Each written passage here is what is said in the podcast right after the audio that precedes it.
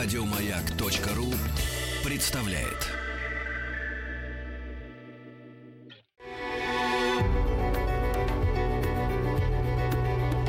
Много букв. Любимые тексты главных персон современности. Добрый день или добрый вечер. С вами в эти юбилейные дни Александра Сергеевича Пушкина, Евгений Князев, артист театра имени Евгения Вахтангова. Так много есть чего прочитать у Александра Сергеевича, но я не могу выбрать из того разнообразия, что я читаю в филармонических залах, поэтому предложу по небольшому кусочку. Первое. «Пиковая дама». А в ненастные дни собирались они часто, гнули, бог их прости, от 50 на 100, и выигрывали, отписывали мелом, так в ненастные дни занимались они делом. Однажды играли в карты. Долгая зимняя ночь прошла незаметно, ужинать сели в 5 часу утра. Те, которые остались в выигрыше, ели с большим аппетитом, прочие в рассеянности сидели перед пустыми своими приборами. Но шампанское явилось, разговор оживился, и все приняли в нем участие. «А что ты сделал, Сурин?» – спросил хозяин. «А, проиграл по обыкновению. Надобно признаться, что я несчастлив, играю мирандолем, никогда не горячусь, ничем меня с толку не собьешь, а все проигрываюсь». «И ты ни разу не соблазнился, ни разу не поставил на руте. Твердость твоя для меня удивительна». «А каков Герман?» – сказал один из гостей, указывая на молодого инженера. Отроду не брал он карты в руки, отроду не загнул ни одного пароля, а до 5 часов сидит с нами и смотрит на нашу игру. «Игра занимает меня сильно», – сказал Герман. «Но я не в состоянии жертвовать необходимым в надежде приобрести излишнее». «О, Герман немец, он расчетлив, вот и все», — заметил Томский. «А если кто для меня непонятен, так это моя бабушка, графиня Анна Федотовна». «Как? Что?» — закричали гости. «Не могу постигнуть», — продолжал Томский, — «каким образом бабушка моя не понтирует». «Да что ж тут удивительного», — сказал Нарумов, — «что 80-летняя старуха не понтирует». «Так вы ничего про нее не знаете?» «Нет, право, ничего». «О, так послушайте. Надобно знать, что бабушка моя лет 60 тому назад ездила в Париж. Была там в большой моде. Народ бегал за нею, чтобы увидеть л'Авеню Московит, московскую Венеру. Ришелье за нею волочился, и бабушка уверяет, что он чуть было не застрелился от ее жестокости. В то время дамы играли в фараон. Однажды при дворе она проиграла на слово герцогу Орлеанскому, что-то очень много. Приехав домой, бабушка, отлепливая мушки с лица и отвязывая фижмы, объявила дедушке о своем проигрыше и приказала заплатить. Покойный дедушка, сколько я помню, был род бабушкиного дворецкого. Он ее боялся, как огня. Однако, услышав о таком ужасном проигрыше, он вышел из себя, принес счет и доказал ей, что в полгода они издержали 500 000, а под Парижем нет у них ни подмосковной, ни саратовской деревни, и начисто отказался от платежа. Бабушка дала ему пощечину и легла спать одна в знак своей немилости. На другой день она велела позвать мужа, надеясь, что домашнее наказание над ним подействовало, но нашла его непоколебимым, и в первый раз в жизни она дошла с ним до рассуждений и объяснений, думала усовестить его, снисходительно доказывая, что долг долгу рось, и что есть разница между принцем и каретником. Куда? Дедушка бунтовал. Нет, нет, да и только. Бабушка не знала, что делать. С нею коротко был знаком человек очень замечательный. Ну, вы-то, конечно, слышали о графе Сен-Жермене, о котором рассказывают так много чудесного. Ну, вы знаете, что он выдавал себя за вечного жида, за изобретателя жизненного эликсира, философского камня и прочее. Над ним смеялись, как над шарлатаном, а Казанова в своих записках говорит, что он был шпион. Впрочем, несмотря на свою таинственность, Сен-Жермен имел очень почтенную наружность и был в обществе человек очень любезный. Бабушка до сих пор любит его без памяти и сердится, если об нем говорят с неуважением. Бабушка знала, что Сен-Жермен мог располагать большими деньгами. Она решилась к нему прибегнуть. Написала ему записку и просила немедленно к ней приехать. Старый чудак явился тотчас и застал ее в ужасном горе. Она описала ему самыми черными красками варварство мужа и сказала, наконец, что всю свою надежду она полагает на его дружбу и любезность. Сен-Жермен задумался. «Я могу услужить вам этой суммою, — сказал он, — но знаю, что вы не будете спокойны, пока со мной не расплатитесь, а я бы не желал вводить вас в новые хлопоты. Есть другое средство. Вы можете отыграться». «Но, любезный граф, — отвечала бабушка, — я говорю вам, что денег вовсе нет». «Деньги тут не нужны, — возразил Сен-Жермен. — Извольте меня выслушать». И тут он открыл ей тайну, за которую всякий из нас дорого бы дал. 3 верные карты. Молодые игроки удвоили внимание. Томский закурил трубку, затянулся и продолжал.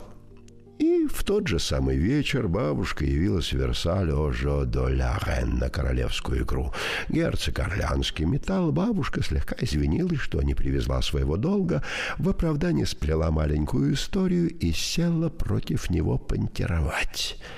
Она выбрала 3 карты, поставила их одна за другою. Все 3 выиграли ей сонника, и бабушка отыгралась совершенно. «О, случай, — сказал один из гостей. — Сказка, — заметил Герман. — О, я, может, статься, порошковые карты, — подхватил третий. — Не думаю, — важно отвечал Томский. — Как, — сказал Нарумов, — у тебя есть бабушка, которая угадывает 3 карты сряду, а ты до сих пор не перенял у нее ее каббалистики? — Да, черта с два, — отвечал Томский. — И у ней было 4 сыновей, в том числе мой отец, все 4 отчаянные игроки, и ни одному не открыла она своей тайны, хоть это было бы не худо для них, да, и даже для меня, но... Вот что мне рассказывал дядя, граф Иван Ильич, и в чем он уверял меня честью. Покойный Чеплицкий, тот самый, который умер в нищете, промотав миллионы, однажды в молодости своей проиграл, помнится, Зоричу около 300 тысяч. Он был в отчаянии. Бабушка, которая всегда была строга к шалости молодых людей, как-то жалилась над Чеплицким. Она дала ему 3 карты с тем, чтобы он поставил их одну за другую, и взяла с него честное слово впредь уж никогда не играть. Чеплицкий явился к своему победителю, они сели играть. Чеплицкий поставил на 1-ю карту 50 тысяч и выиграл сонника, загнул пароли «П», отыгрался и остался еще в выигрыше.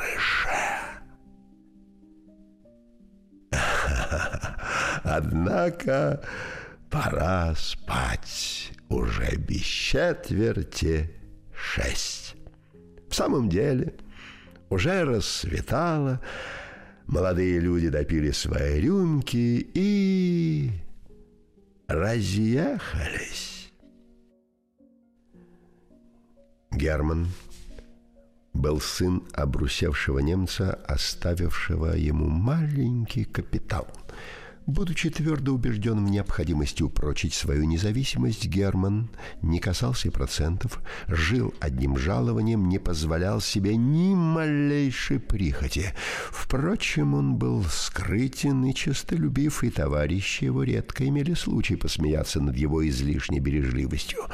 Он имел сильные страсти и огненное воображение, но твердость спасла его от обыкновенных заблуждений молодости. Так, например, будучи в душе игрок, никогда не брал он карты в руки, ибо рассчитал, что его состояние не позволяло ему, как сказывал он, жертвовать необходимым в надежде приобрести излишнее, а между тем целые ночи просиживал за карточными столами и следовал с лихорадочным трепетом за различными оборотами игры. Анекдот о 3 картах сильно подействовал на его воображение, целую ночь не выходил у него из головы. «Что если, — думал он на другой день вечером, бродя по Петербургу, — что если старая графиня откроет мне свою тайну? Или назначит мне эти 3 верные карты? Почему же не попробовать своего счастья? Представиться ей, подбить свою милость,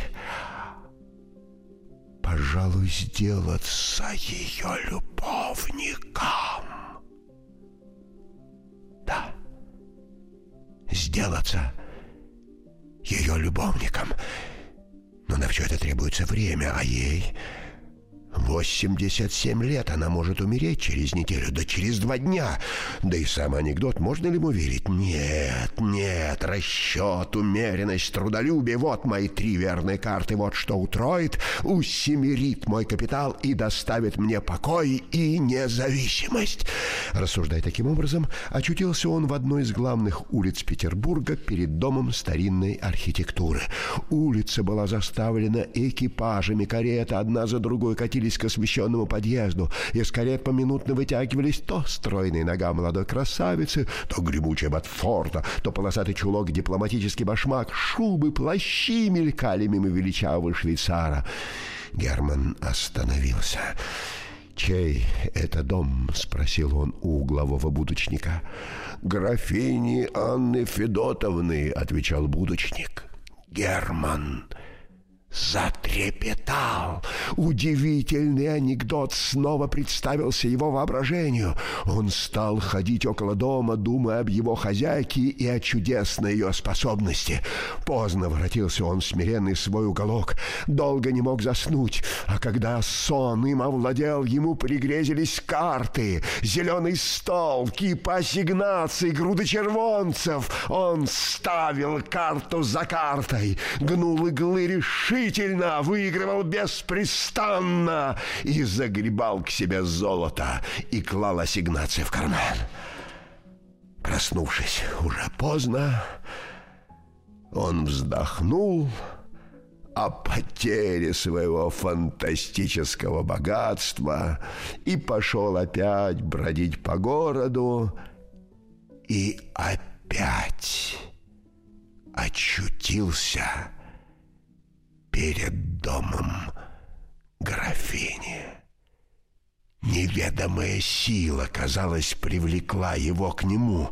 Он остановился и стал смотреть на окна.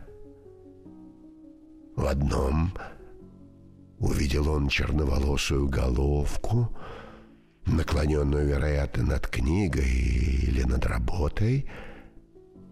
Головка приподнялась. Герман увидел свежее личико и черные глаза. И эта минута решила его участь. А вот что дальше в «Пиковой даме», я предлагаю вам взять томик Пушкина и прочитать эту чудесную повесть «Пиковая дама».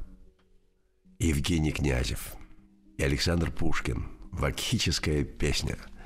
Что смолкнул веселье глаз, раздайтесь вакхальны припевы, да здравствуют нежные девы и юные жены, любившие нас. Полнее стакан наливайте, на звонкое дно в густое вино заветные кольца бросайте. Подымем стаканы, содвинем их разом. Да здравствуют музы, да здравствует разум.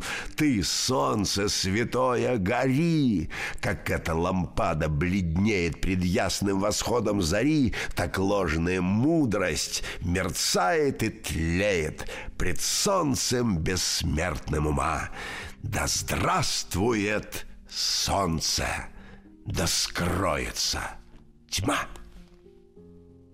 Пора, мой друг, пора. Покоя сердце просит. Летят за днями дни, и каждый час уносит частичку бытия. А мы с тобой вдвоем предполагаем жить, и глядь, как раз умрем.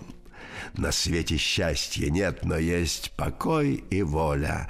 Давно завидной мечтается мне доля. Давно усталый раб замыслил я побег в обитель дальнюю трудов и чистых нег. Телега жизни. Хоть тяжело подчас в ней бремя, телега на ходу легка. Ямщик лихой седое время везет, не слезет с облучка. С утра садимся мы в телегу, мы рады голову сломать, и, презирая лень и негу, кричим: «Пошел!» Но в полночь нету ж той отваги, порастрясло нас, нам страшней, и косогоры, и овраги, кричим: «Полегче, дуралей!» Катит по-прежнему телега, под вечер мы привыкли к ней, и, дремля, едем до ночлега, а время гонит лошадей. Не дай мне, Бог, сойти с ума. Нет, легче посох и сума. Нет, легче труд и глад. Не то, чтоб разумом моим я дорожил, не то, чтоб с ним расстаться был не рад. Когда б оставили меня на воле, как бы резво я пустился в темный лес, я пел бы в пламенном бреду, я забывался бы в чаду нестройных чудных грез, и я б заслушивался волн, и я глядел бы счастье полн в пустые небеса, и силен, волен был бы я, как вихрь, роющий поля, ломающий леса. Да вот беда. Сойди с ума, и страшен будешь, как чума. Как раз тебя запрут, посадят на цепь дурака, и сквозь решетку, как зверка, дразнить тебя придут. А ночью слышать буду я ни голос яркий соловья, ни шум глухой дубров, а крик товарищей моих, да брань смотрителей ночных, да виск, да звон оков. Евгений Князев и Александр Пушкин с признанием: я вас люблю, хоть я бешусь, хоть этот труд и стыд напрасный, и в этой глупости несчастной у ваших ног я признаюсь. Мне не к лицу и не по летам, пора мне быть умней, но узнаю по всем приметам болезнь любви в душе моей. Без вас мне скучно, я зеваю, при вас мне грустно, я терплю, и мочи нет сказать желаю: мой ангел, как я вас люблю. Когда я слышу из гостиной ваш легкий шаг или платье шум, или голос девственный, невинный, я вдруг теряю весь свой ум. Вы улыбнетесь, мне отрада, вы отвернетесь, мне тоска. За день мучения награда мне ваша бледная рука. Когда за пяльцами прилежно сидите вы, склонясь небрежно, глаза и кудри опустя, я в умиленье молча, нежно любуюсь вами, как дитя. Сказать ли вам мое несчастье, мою ревнивую печаль, когда гулять порой в ненастье вы собираетесь вдаль, и ваши слезы в одиночку, и речи в уголку вдвоем, и путешествия в опочку, и фортепиано вечерком. Алина, жальтесь надо мною, не смею требовать любви, быть может, за грехи мои, мой ангел, я любви не стою, но притворитесь. Этот взгляд все может выразить так чудно. Ах, обмануть меня нетрудно, я сам обманываться рад.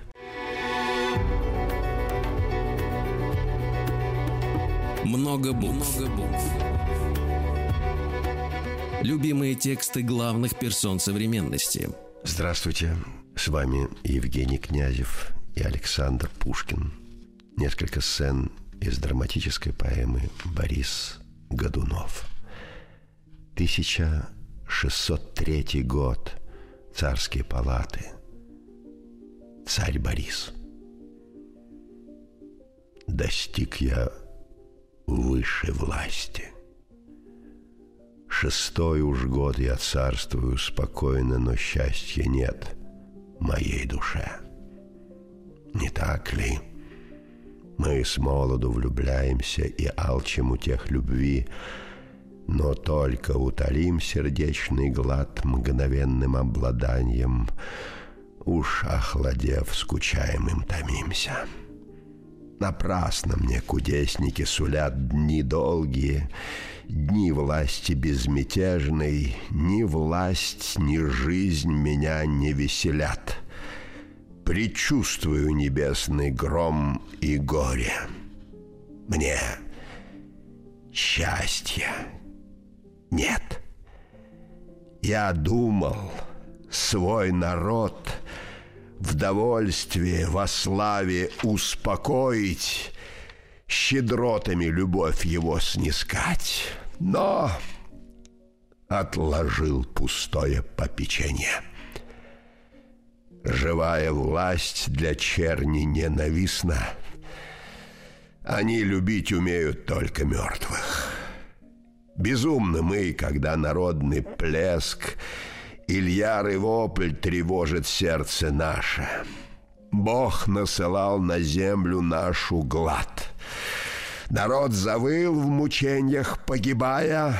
Я отворил им житницы, я злато рассыпал им, я им сыскал работы. Они ж меня, беснуясь, проклинали. Пожарный огонь их дома истребил, я выстроил им новое жилище. Они ж меня пожаром упрекали. Вот черни суд, ищешь ее любви. В моей семье я мнил найти отраду, я дочь мою мнил осчастливить браком. Как буря смерть уносит жениха, и тут молва лукаво нарекает виновником дочернего вдовца меня, несчастного отца. Кто не умрет, я всех убийца тайный. Я ускорил Федора кончину. Я отравил свою сестру, царицу, монахиню смиренную. Все я, ах, чувствую, ничто не может нас среди мирских печалей успокоить.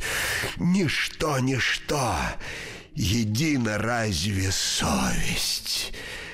Так здравая она восторжествует над злобою, над темной клеветою. Но если в ней единое пятно, единое случайно завелось, тогда беда, как язвой моровой душа сгорит, нальется сердцем ядом, как молотком стучит, в ушах упрек, и все тошнит, и голова кружится, и мальчики кровавые в глазах, рад бежать. Да некуда. Ужасно. Да. Жалок тот, в ком совесть нечиста. И еще одна сцена из Бориса Годунова. 13 апреля 1605 года. Москва. Царские палаты. Борис и Басманов. Борис. Он побежден. Какая польза в том, мы тщетную победой увенчались. Он вновь собрал рассеянные войска и нам со стен Путивля угрожает. Басманов. Всегда народ к смятенью тайно склонен.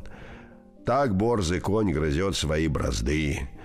На власть отца так отрок негодует. Но что ж, конем спокойно всадник правит, и отроком отец повелевает. Борис. Конь иногда сбивает седока. Сын у отца не вечно в полной воле. Лишь строгостью мы можем неусыпно сдержать народ. Так думал Иоанн. Нет, милости не чувствует народ. Твори добро, не скажет он спасибо, грабь и казни, тебе не будет хуже. Входит боярин. Что? Боярин. Привели гостей иноплеменных. Борис. Иду принять. Басманов, погоди. Останься здесь, с тобой еще мне нужно поговорить. Уходит. Басманов. Высокий дух державный.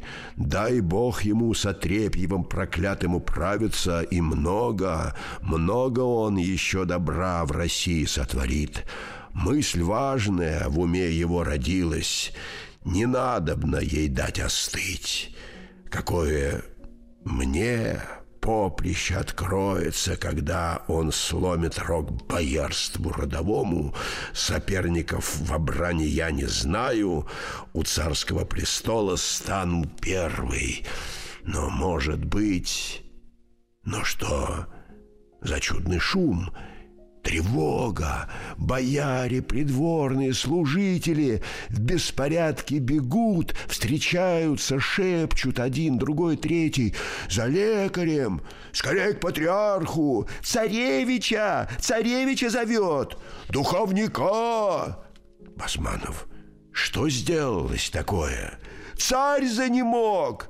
Царь умирает! Боже! На троне он сидел и вдруг упал. Кровь хлынула из уст и из ушей. Царя выносят на стуле. Все царское семейство, все бояре. Борис. Подите все,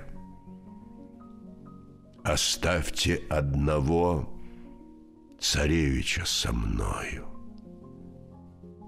Все удаляются. Умираю. Обнимемся. Прощай, мой сын. Сейчас ты царствовать начнешь. О, Боже, Боже! Сейчас явлюсь перед тобой, и душу мне некогда очистить покаянием. Но чувствую, мой сын, ты мне дороже душевного спасения. Так и быть. Я подданным рожден, и умереть мне подданным во мраке б надлежало. Но я достиг верховной власти. Чем? Не спрашивай. Довольно. Ты невинен. Ты царство теперь по праву станешь. Я за все один отвечу Богу. О, милый сын, не обольщайся ложно, не ослепляй себя ты добровольно. В дни бурные державу ты приемлешь. Опасен он, сей чудный самозванец. Он именем ужасным ополчен. Я с давних лет в правлении искушенный мог удержать смятение и мятеж. Передо мной они дрожали в страхе. Возвысить глаз измена не дерзала. Но ты, молодой, неопытный властитель, как управлять ты будешь под грозой? Тушить мятеж, опутывать измену. Но Бог велик. Он умудряет юность. Ты с малых лет сидел со мною в думе. Ты знаешь ход державного правления. Не изменяй течение дел. Привычка, душа держав. Я ныне должен был восстановить опалы, казни. Можешь их отменить, тебя благословят. Со временем и понемногу снова затягивай державные бразды. Теперь ослабь, из рук не выпуская. Будь милостив, доступен к иноземцам. Доверчиво их службу принимай. Со строгостью храни устав церковный. Будь молчалив. Не должен царский голос на воздухе теряться по-пустому. О, милый сын, ты входишь в те лета, когда нам кровь волнует женский лик. Храни, храни святую чистоту, невинности и гордую стыдливость. В семье своей будь завсегда главою, мать почитай, но властвуй сам собою. Ты муж и царь, люби свою сестру, ты ей один. Хранитель остаешься. Сын Федор на коленях. Нет, нет, живи, царствуй долговечно. Народ и мы погибли без тебя. Борис, все кончено. Глаза мои темнеют. Я чувствую, могильный хлад. Входит патриарх, святители, за ними все бояре. Царицу ведут под руки, царевна рыдает. Борис. Кто там? А, схима, так. Святое пострижение. Ударил час. В монахи царь идет. И темный гроб моею будет кельей. Повремени, владыка патриарх, я царь еще. Внемлите вы, бояре, все тот, кому приказываю царство. Целуйте крест Федору. Басманов, друзья мои, при гробе вас молю, ему служить усердием и правдой. Он так еще и млад и непорочен. Клянетесь ли? Бояре, клянемся. Борис. Я доволен. Простите ж мне соблазны и грехи, и вольные, и тайные обиды. Святой Отец, приближься, я готов.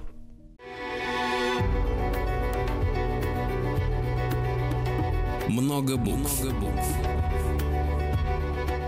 Любимые тексты главных персон современности. Здравствуйте. Снова с вами Евгений Князев и мой Пушкин. На сей раз небольшая глава из повести «Метель». Последняя глава.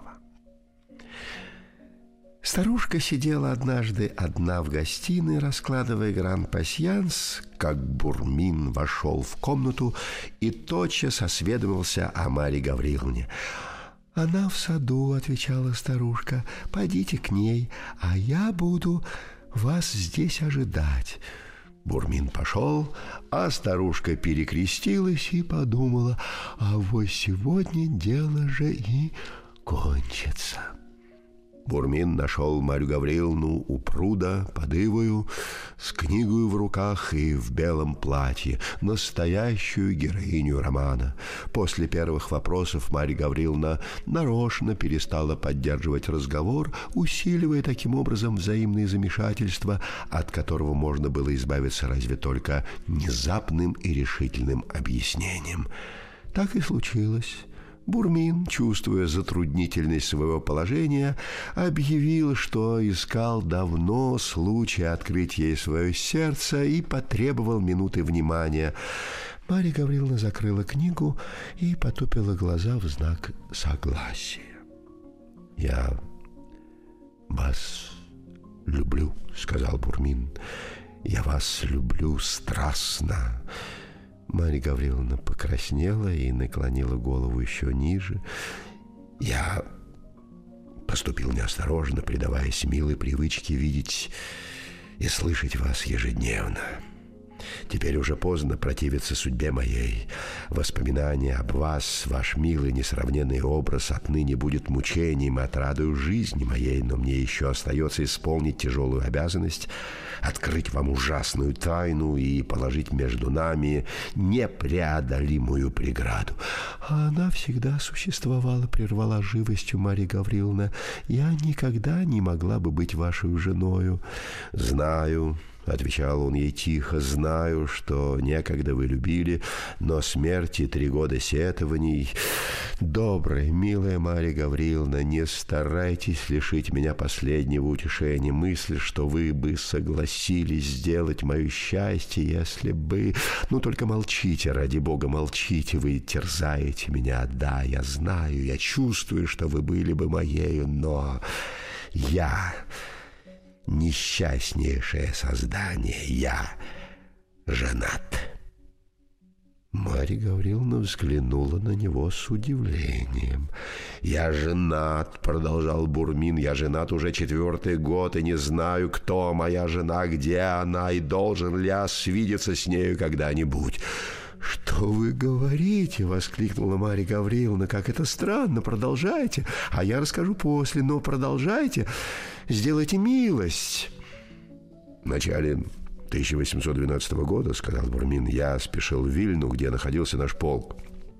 Приехав однажды на станцию поздно вечером, я велел было поскорее закладывать лошадей, как вдруг поднялась ужасная метель, и смотрители, и ямщики советовали мне переждать. Я их послушался, но непонятное беспокойство овладело мною. Казалось, кто-то меня так и толкал. Между тем метель не унималась, я не вытерпел, приказал опять закладывать и поехал в самую бурю. Ямщику вздумалось ехать рекою, что должно было сократить нам путь 3 верстами. Берега были занесены, и ямщик проехал мимо того места, где выезжали на дорогу, и таким образом очутились мы в незнакомой стороне. Буря не утихала. Я увидел огонек и велел ехать туда. Мы приехали в деревню. В деревянной церкви был огонь. Церковь была отворена. За оградою стояло несколько саней. По паперти ходили люди. «Сюда, сюда!» — закричал несколько голосов. Я велел ямщику подъехать. «Помилуй, где ты замешкался!» — сказал мне кто-то. «Невеста в обмороке, поп не знает, что делать. Мы готовы были ехать назад. Выходи же скорее!» Ну и я молча выпрыгнул из саней и вошел в церковь, слабо освещенную 2 или 3 свечами. Девушка сидела на лавочке в темном углу церкви, а другая терла ей виски. «Слава Богу, — сказала эта, — на силу вы приехали, чуть вы было барышню не уморили». Старый священник подошел ко мне с вопросом: «Прикажете начинать?» «Начинайте, начинайте, батюшка, — отвечала я рассеянно. Девушку подняли, она показалась мне не дурна, непонятная, непростительная ветреность. Я стал подле нее перед налоем. Священник торопился. 3 мужчин и горничные поддерживали невесту и заняты были только ею. Нас обвенчали. «Поцелуйтесь, — сказали нам». Жена моя обратила ко мне свое бледное лицо. Я хотел было ее поцеловать, а она вскрикнула: «Ай! Не он, не он!» и упала без памяти. Свидетели устремили на меня испуганные глаза, а я повернулся, вышел из церкви без всякого препятствия, бросился в кибитку и закричал: «Пошел!» «Боже мой! — закричала Марья Гавриловна, — вы не знаете, что сделалось с бедной вашей женою?» «Не знаю, — отвечал Бурмин, — не знаю, как зовут деревню, где я венчался, не помню, с какой станции поехал. В то время я так мало прилагал важности в преступной моей проказе, что, отъехав от церкви, заснул и проснулся на другой день поутру, на 3-й уже станции. А слуга, бывший тогда со мною, умер в походе, так что я не имею и надежды отыскать ту, над которой подшутил и так жестоко, и которая теперь так жестоко отомщена». «Боже мой! Боже мой! — сказала Марья Гавриловна, схватив его руку. — Так это были вы?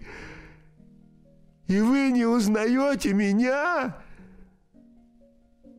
Бурмин побледнел и бросился к ее ногам. Так заканчивается повесть Александра Сергеевича Пушкина «Метель».